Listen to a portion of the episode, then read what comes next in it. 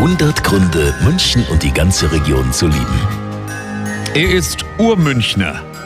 Und er war lange Zeit in Los Angeles bei den ganz, ganz großen Hollywood-Stars. Harold Faltermeier, Musikproduzent und Oscar-Gewinner, findet in Baltham im Landkreis Ebersberg aber tatsächlich sein Zuhause am allerschönsten. Warum ich München und die Region so liebe, ist eigentlich ganz, ganz leicht und einfach erklärt. Es ist die schönste Landschaft. Wir haben die besten Freizeitangebote. Wir schauen in die Berge. Wir sind in einer halben, dreiviertel Stunde dort. Wir haben diese wunderschönen Seen. Wir haben einen gemütlichen Lifestyle in München und in der Region. Und dieses Fleckchen Erde ist einfach lebenswert. Genau so schaut's aus. Und Harold Faltermeier mit Axel F. für Sie auf Radio Arabella. Genau jetzt.